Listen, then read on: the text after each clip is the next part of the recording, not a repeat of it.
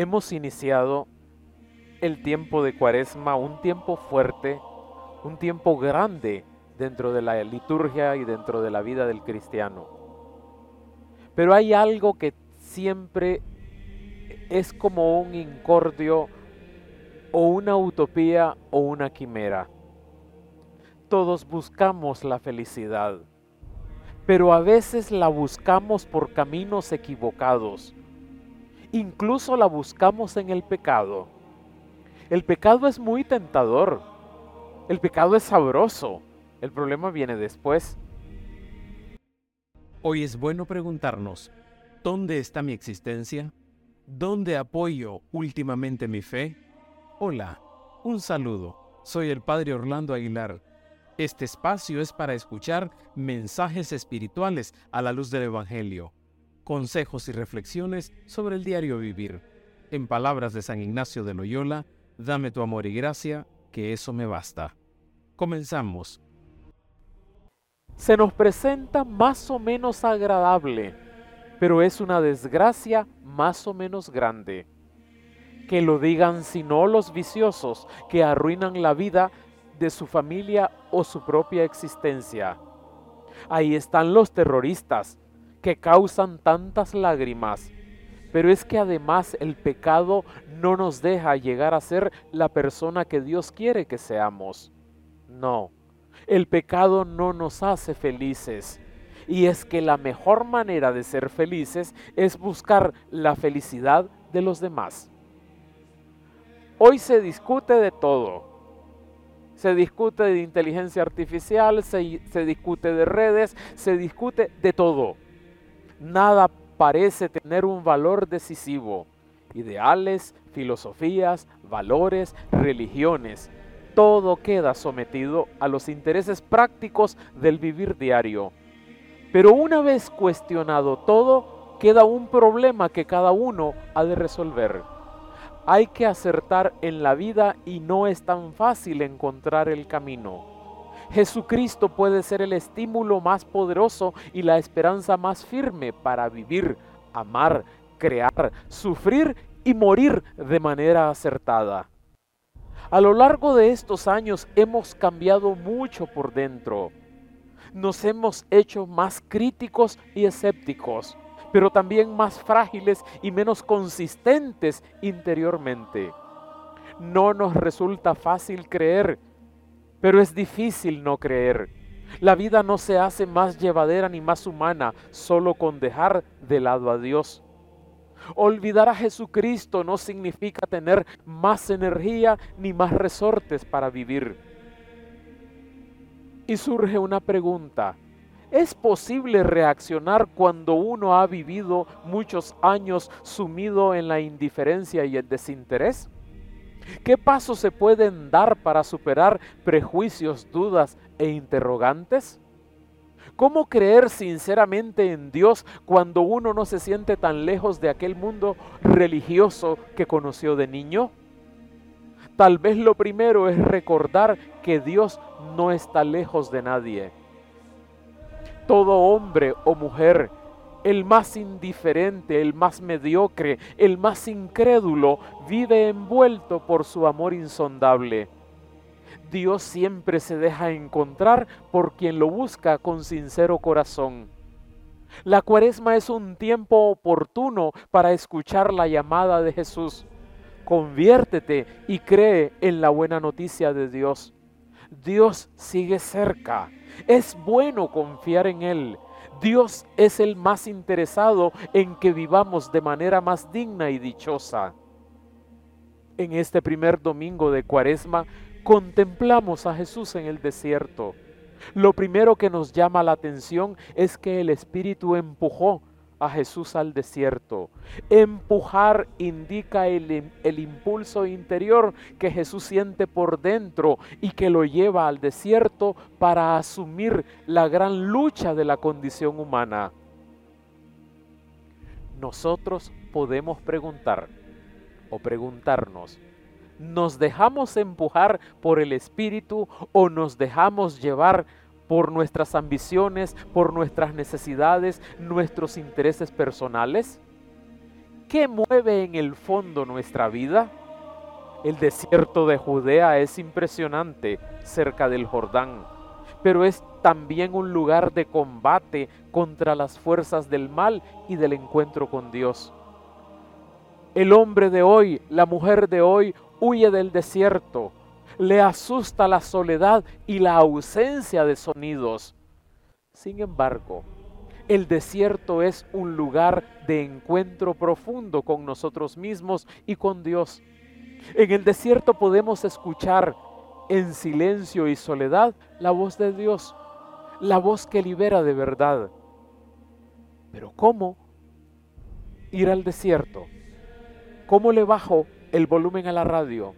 ¿Cómo le bajo el volumen a mis ruidos, a mis ruidos internos? Dice la lectura del Evangelio que se quedó en el desierto 40 días. Los 40 días de Jesús en el desierto hacen referencia a los 40 años de Israel en el desierto, camino de la libertad. Los 40 días significan el proceso de liberación de Jesús en la manera de vivir su misión en la fidelidad al Padre, dejándose tentar por Satanás pero durante todo ese tiempo Jesús tendrá que luchar contra la tentación del poder simbolizado en Satanás.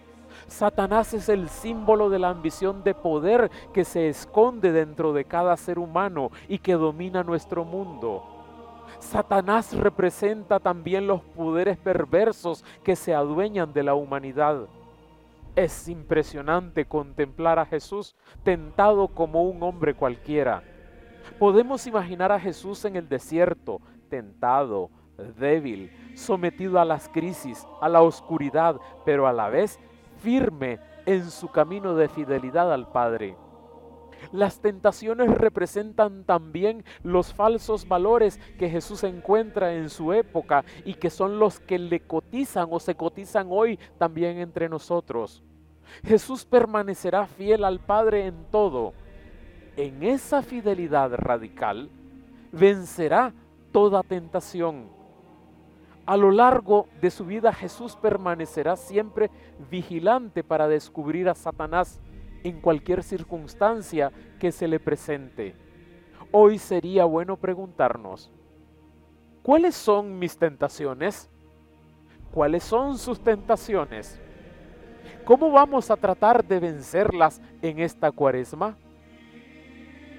Dice el Evangelio que vivía entre animales salvajes y los ángeles le servían. ¿Qué significa que Jesús vivía entre las fieras y que los ángeles le servían? Las fieras representan todas nuestras interferencias personales, como son nuestros miedos, nuestras necesidades, nuestras ambiciones que dificultan vivir en la fidelidad a Dios y representan también seres más a los violentos de la tierra, evocando los peligros que amenazarán a Jesús. También aparecen los ángeles, que son las luces, las invitaciones y las personas que nos ayudan en nuestro camino. Nosotros también convivimos en nuestra vida con las fieras y con los ángeles. Todos y todo lo que nos aliena a continuar con esperanza termina el texto señalando que Jesús se fue a Galilea a proclamar el Evangelio de Dios. Y decía, se ha cumplido el tiempo y está cerca el reino de Dios. Arrepiéntanse y crean en el Evangelio. Se ha cumplido el tiempo. Esta expresión indica que el momento ha llegado porque Jesús ha aparecido en esta tierra. Nuestras aspiraciones más profundas pueden realizarse. El tiempo humano es la oportunidad de llegar a vivir como hijos e hijas de Dios, en la confianza y en el abandono a Él. Nos preguntamos, ¿el tiempo se ha cumplido para mí? ¿Puedo decir que es la hora de la verdad en mi vida? Está cerca el reino de Dios.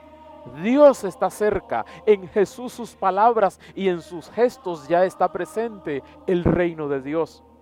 Jesús es el reino de Dios presente en medio de nosotros. La gran esperanza de la humanidad está aquí y ahora. Y eso es lo que Jesús anuncia como presente. Conviértete y cree en el Evangelio. Convertirse, ¿qué quiere decir? Cambiar de dirección, de manera de ver las cosas.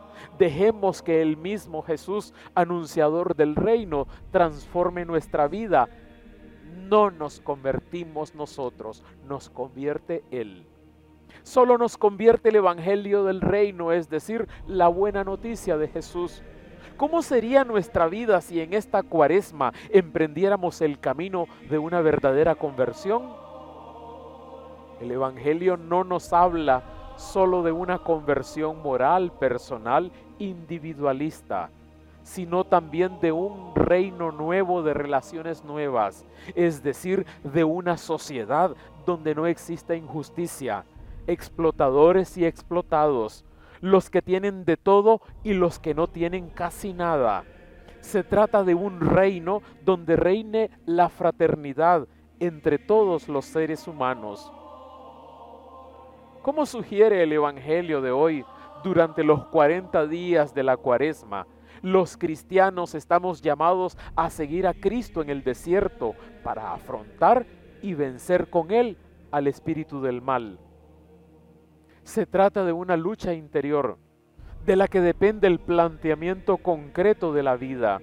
Solo venciendo al mal, en nuestro corazón se prepara el camino de la justicia y de la paz, tanto en el plano personal como en el ámbito social. En el actual contexto en el que estamos viviendo, sentimos con más fuerza la llamada a una profunda conversión y convertir nuestro corazón a la paz verdadera. Podemos dirigirnos hoy a Jesús, al Cristo, al Hijo de Dios, diciéndole, Señor, fortaleza del que está tentado, ilumina y fortalece nuestro corazón para que seamos capaces de convertirnos a ti y mantenernos en un camino de fidelidad en nuestra vida.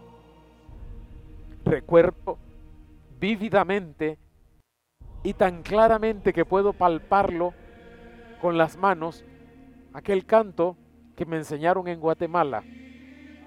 Aquí estoy, mi Jesús, aquí me tienes, humillado, pidiéndote de hinojos una mirada de tus dulces ojos, que inflame con tu amor mi corazón.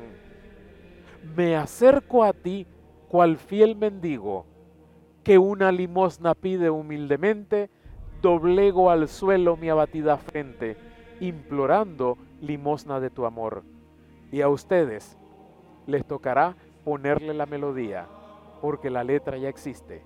Pero yo no me voy a poner a cantar, porque solo le imploro a este Señor por ustedes y por mí, que en este tiempo de cuaresma nos dé su amor y gracia, que con eso nos basta. Así sea.